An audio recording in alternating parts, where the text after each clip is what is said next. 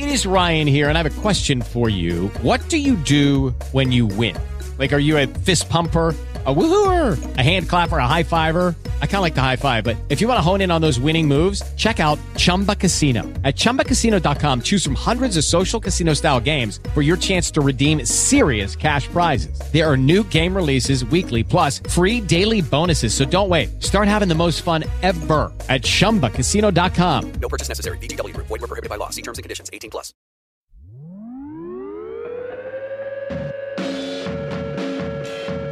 All right, and welcome to Fast Break Breakfast NBA podcast.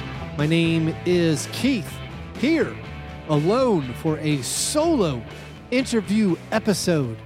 And this interview is one I was probably the most excited about and anxious about.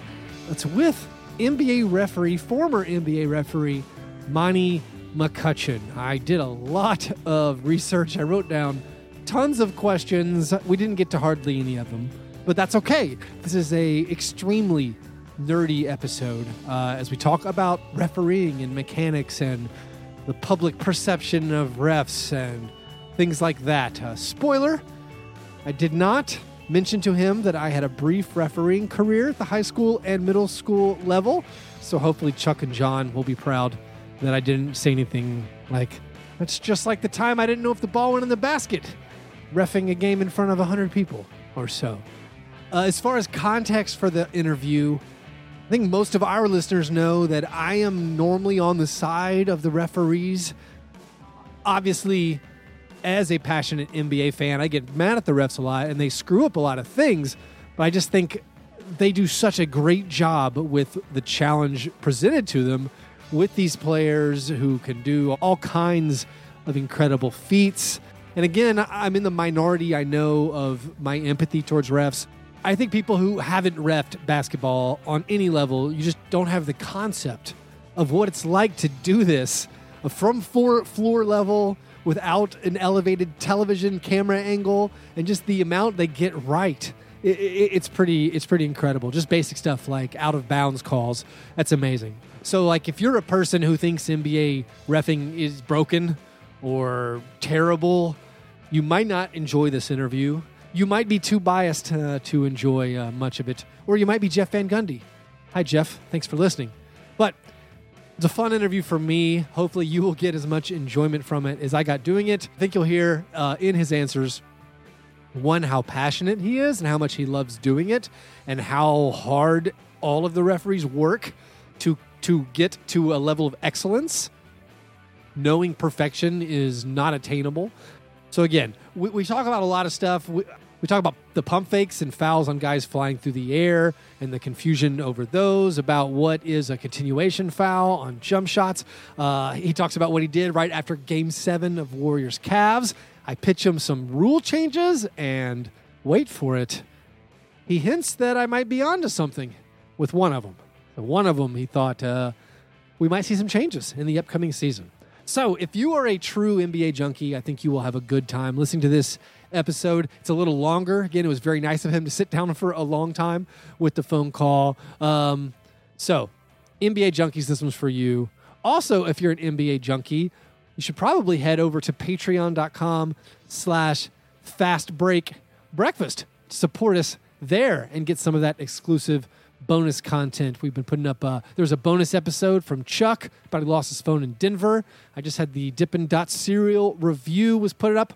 So if you want more content like that, more Fast Break Breakfast in the off season, you get all that at patreon.com slash fast break breakfast. It also is the best way to support this show to justify the time that goes into researching an NBA official for many hours. Uh, it's fun, but also making money makes it a little more feasible to keep doing it at this level. So if you want to help us out, patreon.com slash fast break breakfast.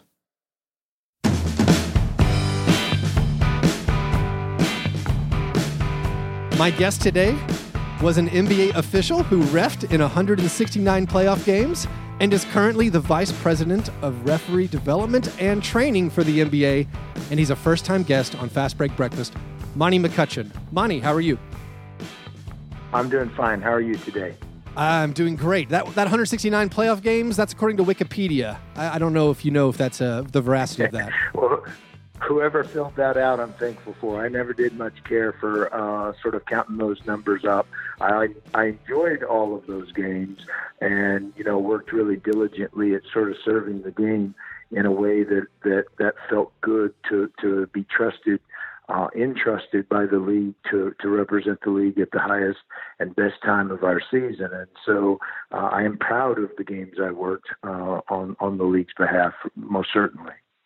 That's a very statesmanlike thing to uh, to say, which is good. So I, am going to try to get you to to be a little more candid, uh, a little bit of a refresher, and for our listeners. I ran into you on a shuttle bus going from the Las Vegas airport to the rental car center and I was staring at you, thinking, I'm pretty sure that's Monty McCutchen. Uh, you were just trying to, you know, not stare at anyone as you were on your uh, a business trip, and uh, you know, as an NBA nerd fan, I was like, that's him, but I've actually never stared this intently at him. So I, I Googled your photo and be like, yeah, I'm pretty sure that's him. I'm now going to bother him. uh, and so I, I, just approached and said, hi, you know, are you Monty McCutchen? And then you said yes, and you seemed happy to talk. And, and we talked about the NBA for the rest uh, of the ride. And it was one of the highlights actually of my trip. It was like the, the first moments in Las Vegas. It was a highlight because you spoke so candidly and you know you, we were talking about you know some of the playoff games. That was 2016 when there was a, a big i think there was a, a last two minute report that said the refs missed five calls in the last 13 seconds of a thunder spurs game. And i was like monty i disagree. I thought that game was beautiful. That was my favorite ending to a game of a season but anyway, well, that's you, the reason I talk so much with you, Keith, is that you thought refereeing was beautiful. So right. anyone who thinks our job is done beautifully, I, I'm drawn to. Well, I, I, you know, perfection, and I've heard you say this. It's not perfection; it's excellence. And again, that uh, that scramble that ended that Thunder Spurs game, outside of a game-winning buzzer beater, I was like, that's one of the finest innings we've had. But anyway, on that shuttle bus, I was telling you, like, you guys, the NBA referees, need to get out there more and talk to the media because I was like, I feel like if people could hear you talk, like they wouldn't be as angry at referees. It'd be fun. And you were like, yeah, you know, we don't we don't do a lot of media. But then I ran into you this last summer, or you know, a couple months ago, eh, while you were eating some nachos, and I interrupted you again, and you remembered our conversation. And I was like, "Are you are, are you available to come on the podcast?" And you're like, "Yes, I am. I am now available to come on podcast." So all that set up to be like, thank you for coming, and I hope that we will get you to uh, metaphorically let your hair down and, and talk candidly uh, about the game that you do, you love, and you try to serve.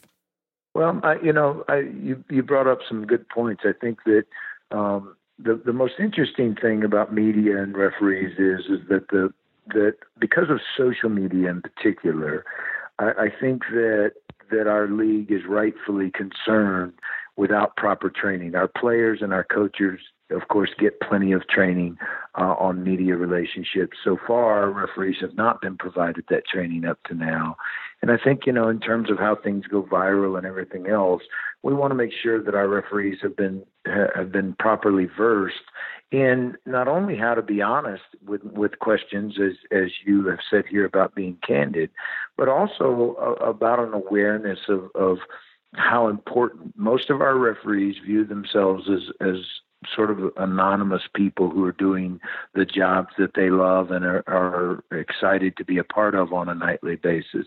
But they don't view themselves in a historical context, you know, and, and yet we've all chosen to live historically.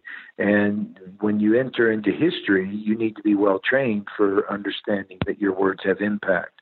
That it's not just Monty McCutchen speaking, but it's Monty McCutchen NBA referee speaking. And in some ways, uh, that person then becomes an ambassador for the people he works for. And, and more importantly, for the NBA being the worldwide leader in basketball, you then become a spokesperson for for basketball in general in that way. And we want to make sure that our people are are ready for that so that they can represent the league that they love so much properly. And um, of course, since I've taken this job, there's been new opportunities to get, receive that kind of training. And you know, these these podcasts that you and I are doing today are an exciting way for us to share with the, the world at large the good work that we believe we're doing. Um, that it's a trained work, that it's a it's a trained craft, that people put time and energy and hours upon hours at learning how to get better at it. Contrary to to what any specific fan base may think, our referees are professionals. They have professed publicly that this matters to them, which is the history of that word professional. And I think that if we can share the fact that our referees care about this deeply, we have a better opportunity of being received for that excellent standard as opposed to perfection. Um, being a professional doesn't mean you don't make mistakes, of course. Um, as I've said in other venues, I can fill books up with the amount of mistakes I made. I also worked really hard to be excellent at my craft, as do the rest of our staff. And I think that that's the part we would like to start to highlight is that our staff in particular really gets after tape work. They really get after their rules. They really get after taking care of their body on any given night when they're working four games in five nights and it's the fourth game in that stretch that they've gotten the proper rest and that they care enough about the game that they're going to be ready to, to do their role, to play their part in that game. And I think that's often misconstrued by the public at large as though we just show up and randomly make capricious decisions that impact other people's lives. And that's just simply not the case. What is the routine? Walk me through the routine. And again, this is like the minutia of refereeing that I might be more sure. interested in than, than the audience. But what is the what's the daily, weekly routine of referees during the season? Well, I think the the important thing to remember is is that referees, NBA referees, don't get 41 home games. If you're lucky enough to live in uh, an NBA city, then you're likely to get two or three at the top, two or three assignments in that city for the entire year. And so we travel. We travel a lot, uh, anywhere from 22 to probably 26 days a month. An NBA referee is on the road. We have to be in the city the night before the game if we do not have a game the night before. If we do have a game the night before, then we um, have to fly out first flight in the morning, commercial, of course, and we go fly in, uh, get to the uh, city. We have a pregame meeting every day. If you've got a back to back, you were probably up at 2 a.m. the night before finishing up game reports. And if you were on that first flight at 6 a.m., that probably meant you left the hotel at 4, 4.30. Hmm. And so there's a routine of, of difficult travel that NBA referees have to be good at self managing they must be ready for the game. And so, you know, we're like kindergartners in one way. We we make sure we get our nap every afternoon. you know, we we make sure we prepare, and if we have little tweaks in our hamstrings, we make sure we get the proper treatment and the proper stretching and and the proper rehab that needs to take place to to be prepared to continue on.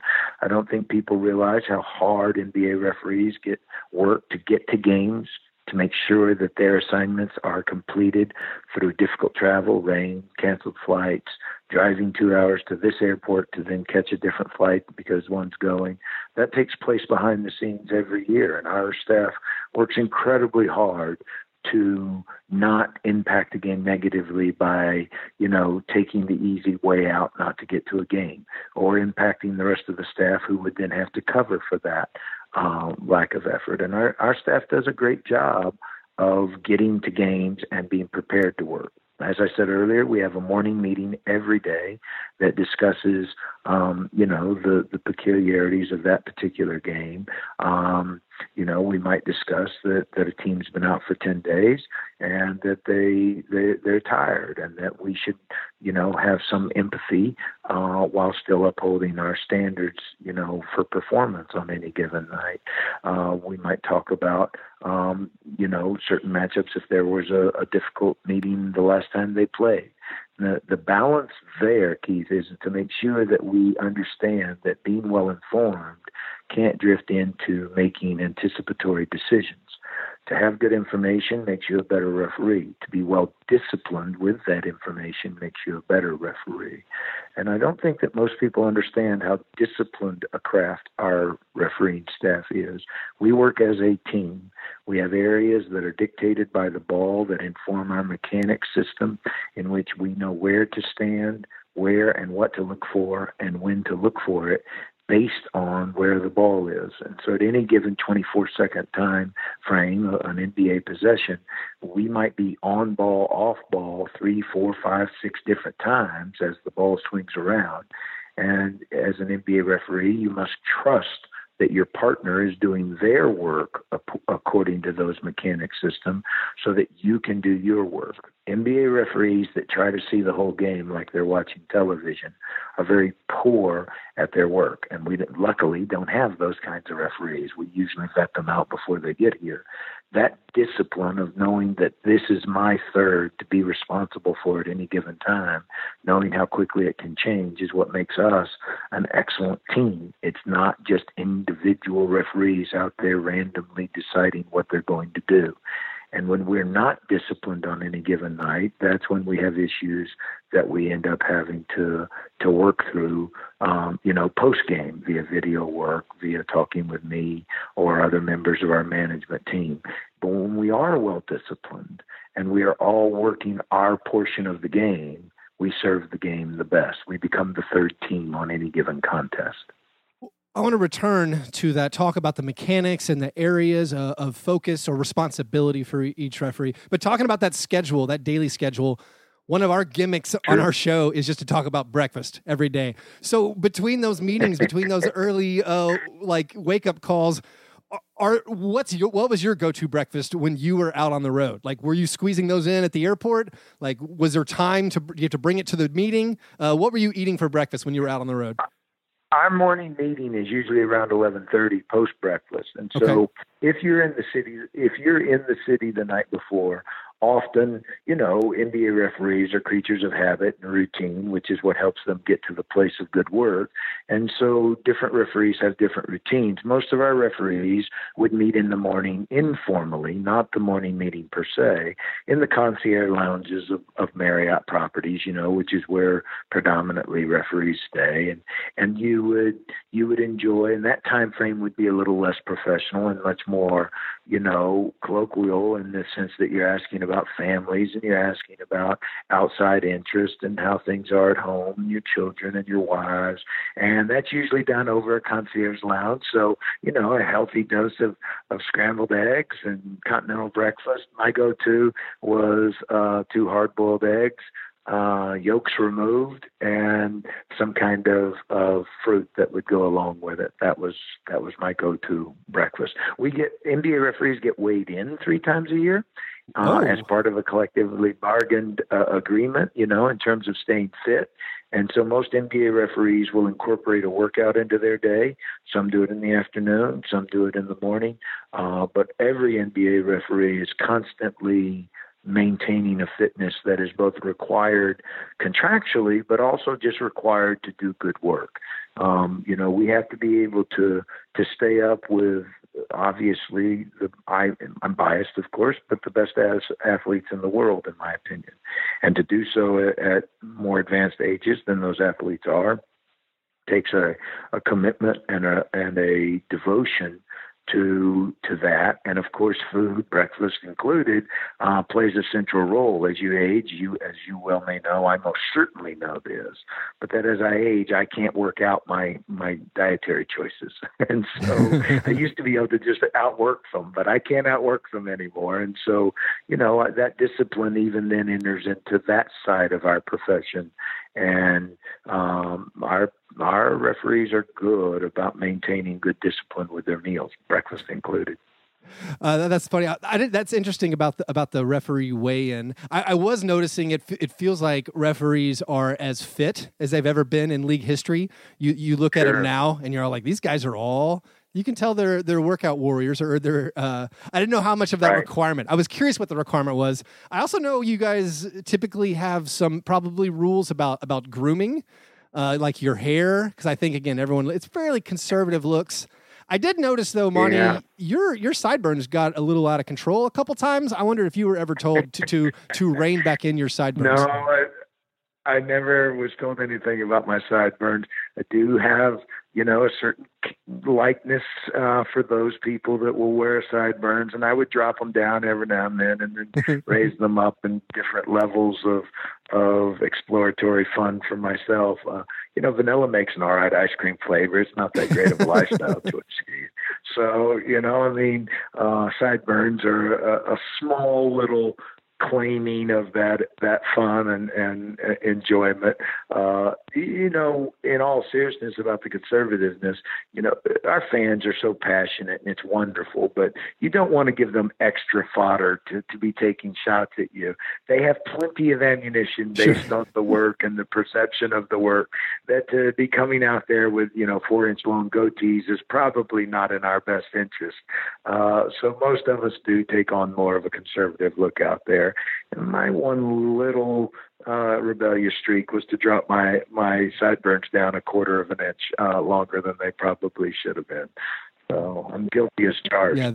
there was a Christmas Day. I just saw it a couple days ago, and knew I was speaking with you this coming week. There was a Christmas Day game. It was the I think it was Kobe and Shaq meeting against each other for the first time. Lakers Heat, and your sideburns were pretty long, and I was like, "Whoa, I don't, I don't, I don't remember them dropping I was that much younger then.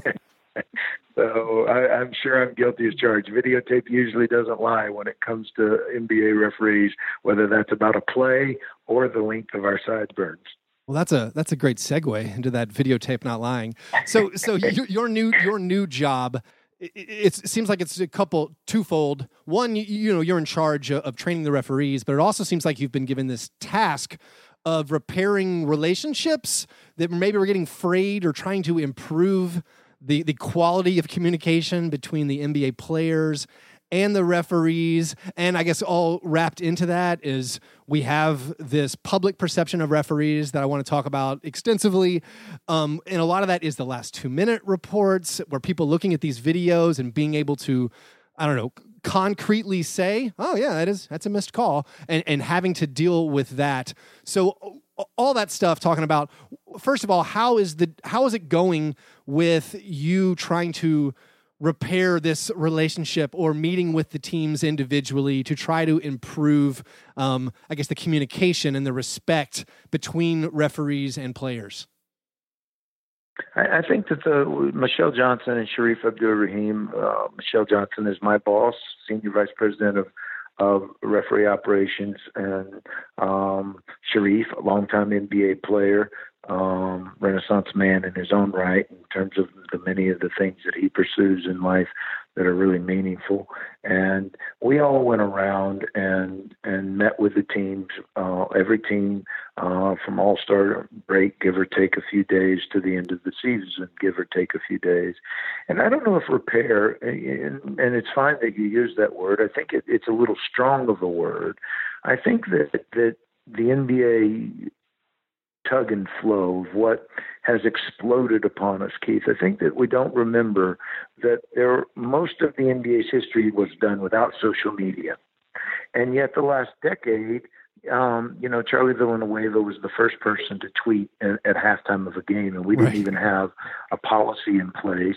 And he called it a twit at the time. That's how little it, you know, it had taken off at that time. And um, you know, I would have thought that the way social media feels now that that would have been 15, 20 years ago, but it wasn't. It was 09. And that's less than a decade that we've we've been involved with social media. And I think that players, uh, being younger than most of us, a significant portion of their lives has been about growing up under that auspice of, of social media.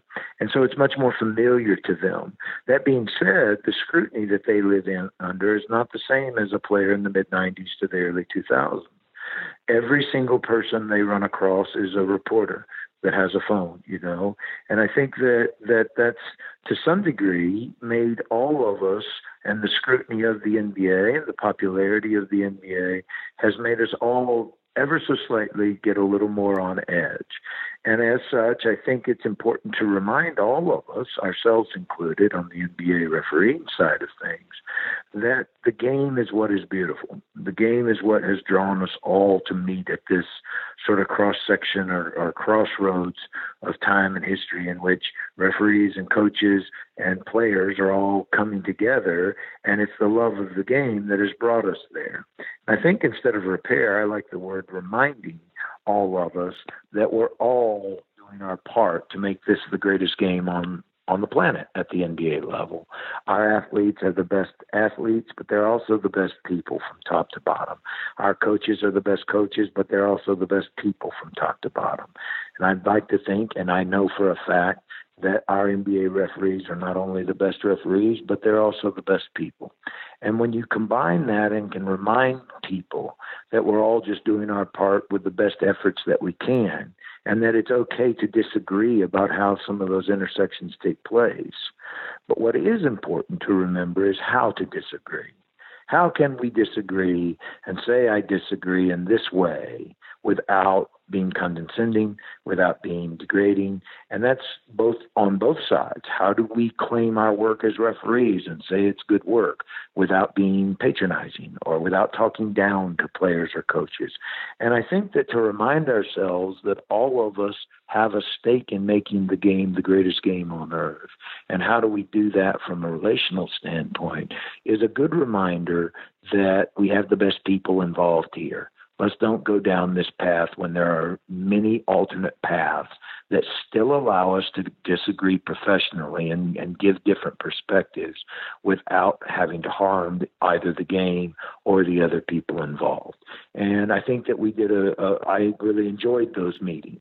Moving forward, I think it's an important reminder for me as as one of the leaders of our management team um, that we can do a better job in training communication, in sharing how to interact with coaches and players in a way that both allows you to give your perspective, but also be open to the fact that, yes, lo and behold, I may be wrong on this call. I think that that balance, while you're still in charge of running the game, is an important one to continually seek out, knowing that at any given time we would all like to do a little better, players, coaches, and referees, in how we relate to others. I much suspect that that's not much different than most families and or mu- much of other working situations that I'm not involved in. Right. So with the players having to live in social media and then now with the game having to live on social media and you can actually now read just the I guess the avalanche of fan reactions in real time, looking at videos, getting upset. Is there any way that the league needs to or wants to try to improve, I guess, PR wise on just calls or last two minute reports or the way they, they present the calls? I know a, a pet peeve of mine as a fan is when the announcers, it can be the local announcers on a regional broadcast, or it can be Jeff Van Gundy and Mark Jackson on the national broadcast, who, when we're watching a replay of a call, like they just keep harping on something. And again, I'm like, I feel like this is stoking fan anger where it seems like they could have a better understanding or explain better, even, you know, like when you're talking about the mechanics, explain like why this guy called this call where he is, one of the things that I guess again as a fan just makes me angry is, or just you know slightly annoyed, is that we see a call and then they just seem to harp on the call and not being like, well, this is why it was called, or even worse, the commentators have the rule incorrect, and then they're complaining and complaining. Yeah. And then, you know, I do think I think we can do a better job of getting out corrections on, especially on rules. I think that that's you know we never want to get involved in in opinion, but if if there are rules involved, then we want to make sure that the fans have the proper rule at stake. And in many cases, you know, some bad information does get put out there. Our announcers overall do a really good job of informing our fans of the game. And yeah, home announcers you know, they're paid by the teams and they have a vested interest. They see that team 82 games while seeing their opponents much less, obviously. And I think that our fans deserve passionate announcers in the home venue. Would we like for them to be uh, more educated and and because I once again I think that we have the best people in play there. You know, no one's doing these kinds of things in any kind of malicious way. I, I truly believe that. That being said, it is incumbent upon us to put out good information, include media outlets when we have the opportunity. Most of our, you know, our POE tapes, our points of education tapes that get sent to teams and referees end up outfaced to on NBA.com. So we are trying to do a better job of sort of navigating this brave new world in which we get out. I know we have an Instagram page that that we're exploring using more extensively, um, so that young people who use these different avenues of getting their information, we can give good information to them. You know, and I think that um, mechanics and things like that, it, it is important that we have an understanding that referees don't just watch the game like they're watching it on, on television. And I think, you know, one of the jokes I use a lot that I think has a good metaphorical meaning is that if you buy a camera, you're a photographer. If you buy a piano, you just bought a piano there mm seems to be a, some understanding that you're not a pianist until you put in hours and hours and hours of, of training and learning on that. And I think for refereeing, it's important to remember that having two eyes doesn't make you a trained nuanced professional the way the, the countless years and hours our referees have put in prior to getting to us. And I think that from that standpoint, um, we can do a better job of getting that information out. Um, you know, we we have taken an approach that we want to step with with good knowledge about how to go about it. We've all seen people who have misused social media, and we want to make sure that that we don't add to the to the layers of, of the misuse of social media, and we don't want to get involved in um, matters of opinion. You know, mm-hmm. that uh, we don't think that that has any real bearing or any real fruit on informing our fans. Obviously, in a game that moves fast by strong, big, quick, fast athletes, there's always going to be some some areas in the middle in which our trained professional uh, nuance uh, informs us better than those that are not trained in that way. But I think that that's true of most professions.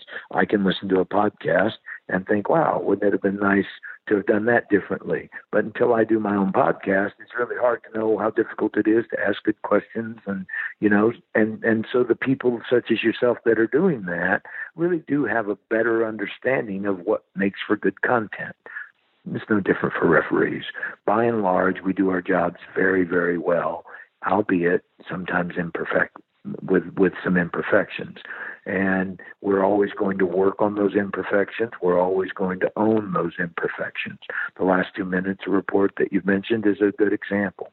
You know if we put out a last two minute report that is 90 and i'm just using an example but that is 98% correct the headline is still nba admits they missed call with 22 seconds right. to go in game when there might have been 72 decisions in that last two minutes that we nailed and we understand that that's part of our gig and that that you know we're never going to get away from that. No one's going to report referees did excellent job in last two minutes uh, except for two um, mistakes. You know that's not a headline. Right. That's, that's not what grabs anyone. And so that's okay. I would like us on our end to get out and get that message out that uh, overwhelmingly in the last two minutes of games our staff rises to the occasion the statistics, you know, bear that out. And yes, there's always going to be a call that unfortunately um, gives contrary information to that that we would have liked to have done better. Uh, but I would I would sort of offer up that I don't think there's any difference for coaches or, or players in that regard.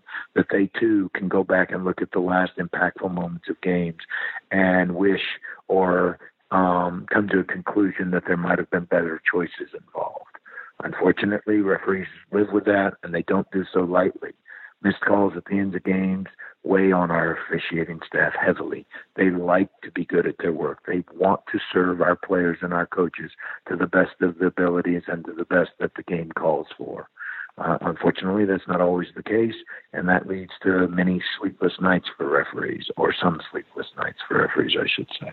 Right. So moving to some of the rule changes that the league ha- has undergone recently that I think were really good rule changes. Again, just as a fan, because a lot of times when fans are upset at the referees, it turns out they're upset at the rules. Like the rules correct. And they're like, oh, well, that's a stupid rule, you know. But there's, there's they still seem to right. di- direct that anger. So the NBA changed the rule, like the, the rip through rule that James Harden and Kevin Sure. Durant and others got really good at. And again, as a fan, that, that I felt like that was that was a great job by the league to address something where players had developed a, a trick that, by the letter of the law, that was that was a, a three shot foul. And then last season, they changed the rule that I guess on jump shooters, and again, forgive me for using the if I use the terminology uh, incorrectly, but the if you don't on a jump shot, a lot of this happened when a ball handler would would get a screen, a big man would show, and then the, the ball handler would lean into that defender, get a bump, and then shoot a jumper.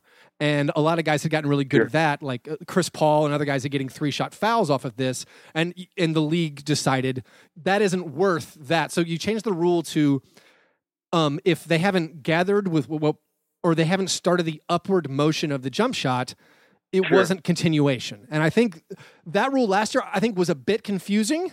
I know, especially going to local announcing teams, I think they were very confused. Is the rule that if it's a jump shot, there's no continuation, but if they're moving towards oh, the Oh, basket, sorry, say that again. Yeah, I mean it, it's nuanced. I mean, obviously, if it's a jump shot, we can have continuation.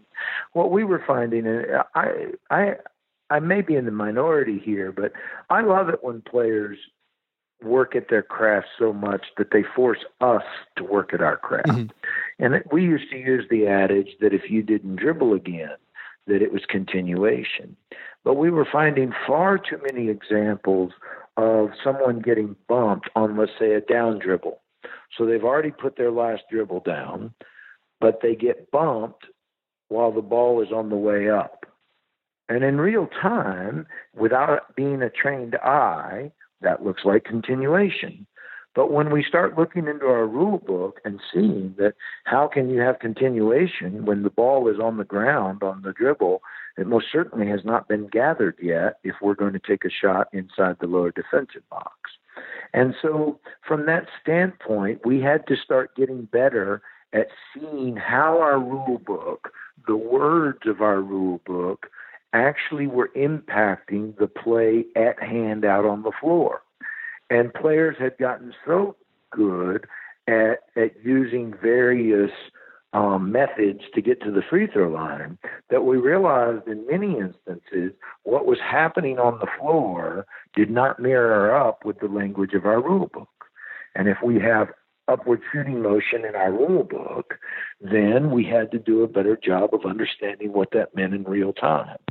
You know, and so if we have gather in our rule book for a drive, we had to do a better job of defining what a drive was up against what a jump shot is because you know is someone who goes off one foot driving if they're shooting a 60 footer at the end of a quarter?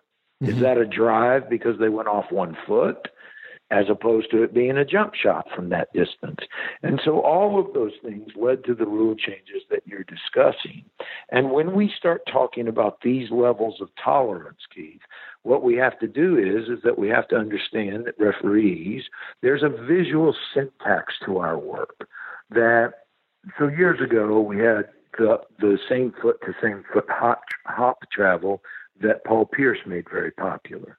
So if he wanted to get through two defenders, he would go off his right foot in step 1 and land on his right foot for step 2 and then go through that way. And we realized that hopping, you know, the competition committee made a decision that hopping shouldn't be a part of basketball. Well, that took our referees a little while to to visually create that language of how to see that play because prior to that it was just viewed as two steps. Now we had to see it in a different way and it has a visual rhythm to it. And so when we first did the rip through, we realized that you can't be shooting if first contact you're ripping the ball from side to side. And so, from that standpoint, it took our referees some time to get to where they were good at seeing that. And last year, with the first opportunity to, to be a part of this rule, I do think that, that there were some plays that we could have adjudicated more correctly. That being said, we were still really good at it. And um, the few times that, that our announcers didn't know the differences between the rules, i.e., some of these bumps and different things. So, for example, here's one that got a lot of press.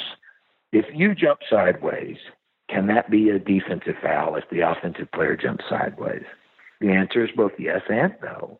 And the trained professional is trained to understand the difference between why it is a foul and why it is not a foul. So in this case, we heard a lot about if if I pump fake someone up in the air and jump sideways, why is it sometimes a foul and not others? And here's the reason. If I jump side if I get you pumped up in the pump faked in the air and you jump towards me and you're going to hit me regardless of whether I jump to the side or not. You're going to catch part of my shoulder. And all I do is jump sideways slightly to ensure that. Then it's still a defensive foul. You gave up legal guarding position. But if I jump on the pump fake and I'm clearly going to miss you to the side, and I have to jump so far to the side to create that contact, then it's a no call or an offensive foul, depending on the severity of the contact. But when announcers announce that, they say things through along these lines. Mm-hmm. Oh, I just saw that last week, and that was a no call. Right. Or I just saw that last week, and it was a call. And the only similarity between the two plays is that the offensive player sort of jumped to the side a little. But the actual rule that NBA referees have to live under adds more qualifiers to that decision. And it's not as simple as just being able to announce that the person jumped sideways. There's more to it than that. Can I interject? And so I think that that's a good example. Well, sure. Oh, I, I, want. I just wanted to. I wanted to specify this because this is something I think a lot of people, like airborne defenders on pump fakes. I think there's a lot of questions. And I have questions. Uh, last year in the playoffs, the the final um, the Thunder when the Thunder lost to the Jazz, it came down to Paul George pump faking. This was a famous, you know. So Gobert right. is in the air. Again, to, to, my to my untrained eye, uh, I thought it was a foul. Even when watching the replay, even when seeing that the last two minute report says it's not a foul. So it, Gobert is, is, moving away from his basket, and he's he's airborne. That's right. But because the, the ruling is he's allowed to continue traveling away from his basket in the air as long as he's not in the path of Paul George. Did I say exactly that? Exactly right. And okay. yeah, you said it very correctly. And so what happens on that play is that Gobert jumps on the pump fake, and we we are able to, through many different angles of our replay center and everything else, get many uh, angles that don't show but do inform our L2M, our last two minute report. And there's clearly an angle that shows that, that Rudy is going to miss him if not for that sideward movement. And so, from that standpoint, that's a good example of one in which the nuance of what we have been instructed to call is an important one. And why are we instructed to call it that way? Because we have principles in our rule book that state you are allowed to jump vertically as a defender or you're allowed to jump to the side. So, for example, because we've we've um, done a better job at closeouts and penalizing closeouts, coaches have started to teach that while you used to contest with your arm through the middle of the arms, right, you would close out and you would put a hand up through the face as the person shot, not to hit them, of course, but to to distract and whatnot. Because the closeout rule now has the potential to be a flagrant foul what many coaches started to do was coach that our closeouts are outside shoulder to shooting arm shoulder so that you are going to miss them as you close out so that you don't put yourself in jeopardy of coming up under that person's foot and getting a flagrant foul penalty one called against you. And so we have a lot more training that defenders are running to the outside to contest on these closeout jump shots. We can't then turn around and penalize a defender if he's clearly going to meet miss the jump shooter because the jump shooter moves to his right. But if that defender is moving forward and they have given up their principles of verticality and they are going to hit that jump shooter, then we can't deny that as as part of our rule book either. And that play alone shows the expertise of our officials.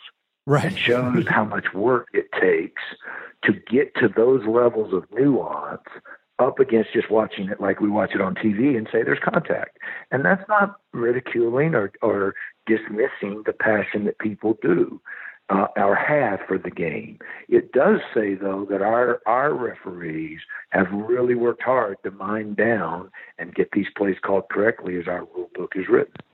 All right. Well, as you guys are writing this rule book, last section, I want to I want to run by quickly. Uh, just get your brief responses to uh, what would be the drawback if we changed a couple of these rules. This is just me as a basketball fan. Uh, thinking Sure. I love the NBA, but man, if we could tweak these couple things, I think I, I, I would like it more. Because like last year, again, there was other rules not specifically related to foul calls that were done to speed up the pace of the game. Like they they changed the timeout structure, Sure. and so uh, I think what would be the problem, or what would be potential problems with allowing teams to play advantage on shot clock violations, where if it's clear a change of possession has occurred, or the defense has secured the ball to not blow the, the play dead? Like, could the referees just play advantage on shot clock violations? That way, we would have more, you know, faster pace of play, more transition opportunities. So if the ball misses the the if the horn goes off while the ball's in the middle of the air Yes. and it doesn't hit the rim, okay. Well, I can give you some disadvantages. I will say this though, Keith, to start off with. Any rule changes that take place do not take place from a referee's standpoint. Sure. referees adjudicate the rules that have been that have been determined by our competition committee, which has both owners and players and general managers and coaches on it. It has two current referees on it that are non-voting members. They are just there to give perspective on the referees as well as me as the, you know, VP of whatever my title is of officiating. And, you know, I'm there to give those perspectives, but that our coaches, our players, our general managers, and our owners are the ones who recommend rules changes.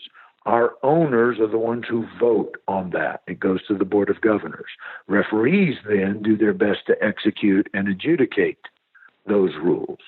And so, from that standpoint, I would say that one of the big issues um, that you just mentioned is what do we do then if the person who's about to get the ball and we decide to let it play on fumbles it out of bounds or gets the ball and as they they go to make the pass it slips out of their hands to out of bounds and we've had a violation then that was chosen not to be called and I think that that's one of the big things. You know, you could say the same thing about the take foul at at where someone just barely reaches out to grab someone and they go on through for an uncontested layup. Right. Why would you call that? You just took away an uncontested layup. Well, if you don't call that grab that they're wanting called as a defensive team, and then that player dribbles the ball off his knee immediately afterward, we're going to be saying, why didn't you call that foul? And so it becomes a no-win situation. Rules gives give consistency from night to night. And so if we do have a portion of our rule in the, in the example that you just gave, and casebook plays to support it, that if the horn and the new possession are simultaneous or so close together that you can't determine it, you should lay off the whistle. Mm-hmm. But that doesn't include the ball in the middle of the air when the horn goes off, and then there's no there's no whistle because at any given time, then we would have to say, okay, it slipped through your hands on that rebound and went out of bounds. We're going to go back and call the violation tonight, but then maybe not on. It just becomes a much more difficult thing for our staff of 65 people to adjudicate on a regular basis consistently. And remember, when we're talking about 65 people, we don't have 65 30 year referees.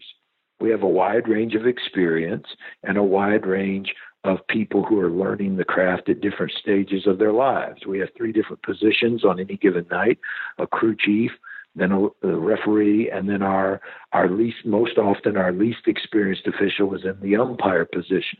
And when you're talking about, you know, Kenny Mauer in year 33 or 34, and you know, Tyler Ford in year three, that's a wide gap about how to interpret what you just said. The rule, when held uh, accountable on any given night, allows those years of service to be compressed into a consistent effort. We think on a night to night basis. See, I'm I'm allowing you guys a little more rope, Monty. You, I, I don't. You don't have to Yes, hide behind are. the. You don't have to hide behind the rules. Let's just let him go, man. Yeah, but like the problem with your rope, the, the problem with your rope is, is it can be made into a noose very quickly. there you go. So I'm, I'm trying to make sure our referees don't get put in the noose. That's fair. That's fair. No, it's also uh, uh, I think I think my least favorite rule that currently exists is the clear path review.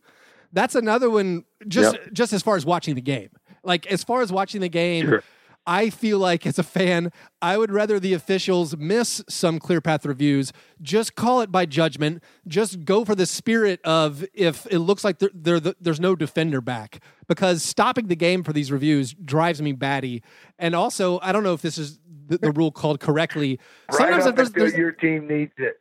right, right. Well, so like there's there's times when there's a defender who then doesn't actually commit the foul until the guy has gone past him, and then it's clear path. And I'm like, well, he All right. wanted to Well, foul. let me cut you off there. Yes. Let me let me cut you off there. And I won't get into the particulars because it has not been approved. All right. Uh-huh. But Clear path is currently being attempted to being simplified. Oh, All right. So your your desire is has been heard, and it's no doubt due to this podcast that this is taking place. and, uh, but it is currently being reviewed to get to a more simplified version of the rule, so that fans and referees and coaches have a better understanding of what constitutes a clear path. I won't get into the particulars of that simplification because I don't know how its final interpretation will will result, and I don't want to misspeak here publicly. But your your your view on that is, is widespread and is part of a larger contingency that that don't disagree with you. And so we're taking a look at that currently, and most likely would have some. Most likely, not guaranteed, but most likely we would have some um, new interpretation to share with the 2018-2019 season. Well, that's that's very exciting. Well, it just it seems like when we because the idea if you want to encourage fast breaks and to discourage the fouling, that's where I get confused on. Again, like if you play advantage, like some I guess international basketball does sometimes, you know, and those not calling fouls in transition, it also seems confusing or in conflict with that fouling a guy at half court who then tricks the defender, you know, to fouling him and then he shoots a three pointer, which you guys have Sure. ruled is not a three pointer.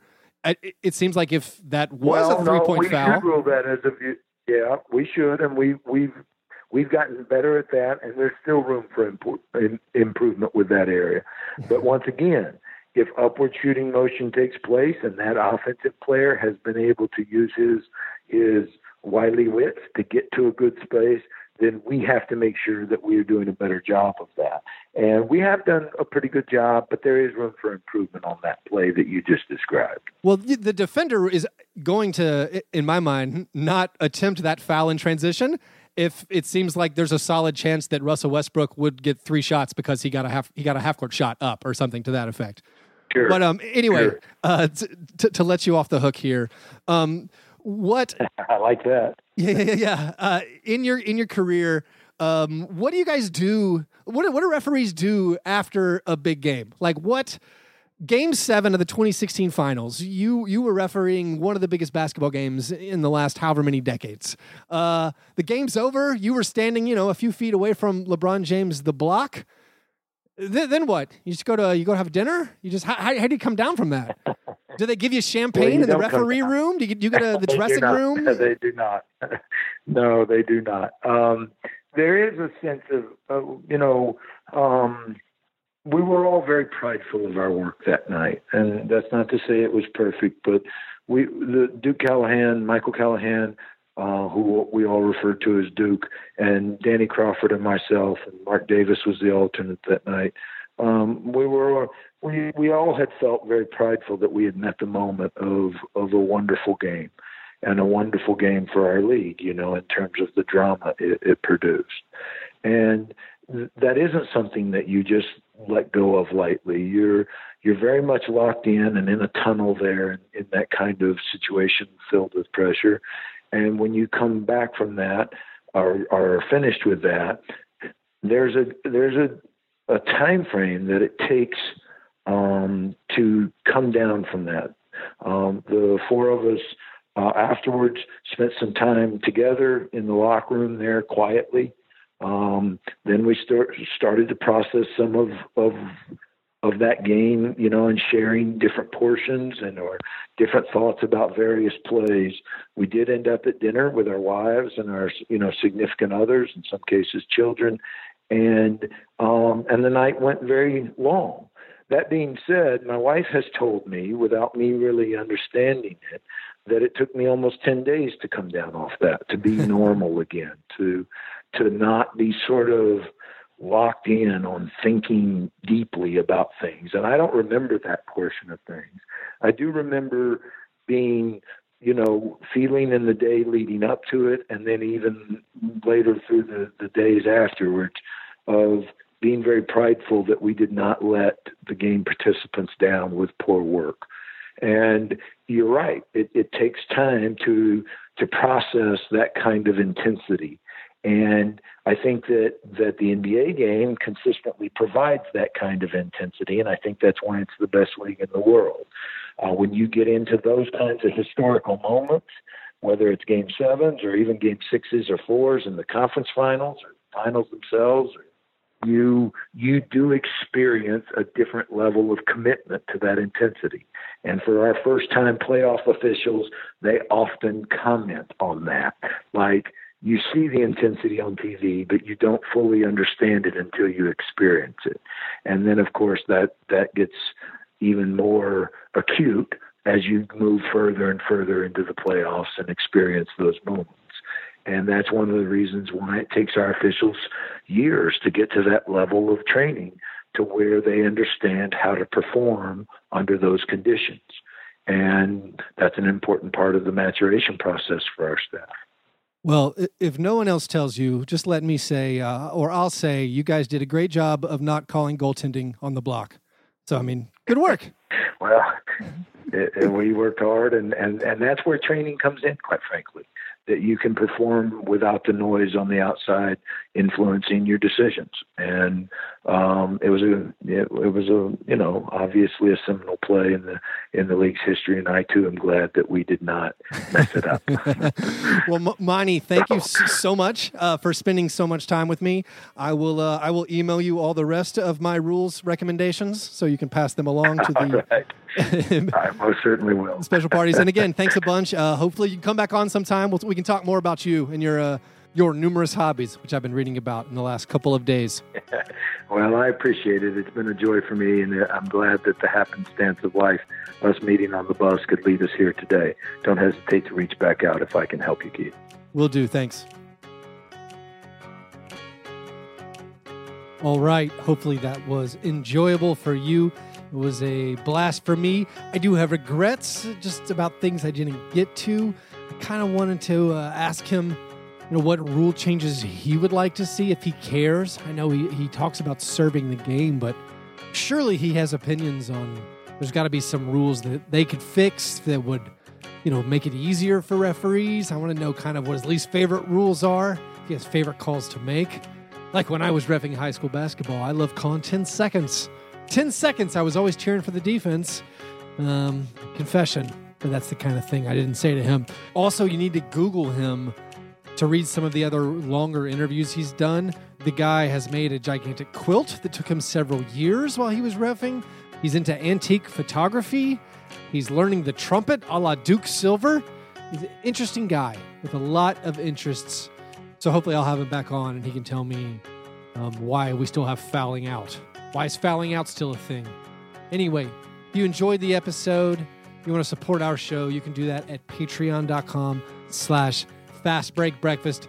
In addition to helping the show out, that gives you access to exclusive bonus content available only there. So again, patreon.com slash fast break breakfast. You can follow us on Instagram, on Facebook, and follow me on Twitter at fast break break.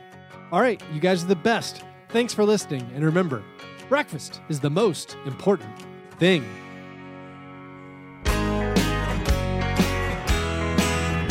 Yeah, never apologize for being G and G. Fast break, break, man. You understand? Lucky Land Casino asking people what's the weirdest place you've gotten lucky? Lucky? In line at the deli, I guess? Aha, in my dentist's office. More than once, actually. Do I have to say? Yes, you do. In the car before my kids' PTA meeting. Really? Yes. Excuse me, what's the weirdest place you've gotten lucky? I never win and tell. Well, there you have it. You can get lucky anywhere playing at LuckyLandSlots.com. Play for free right now. Are you feeling lucky? No purchase necessary. Void where prohibited by law. 18 plus. Terms and conditions apply. See website for details.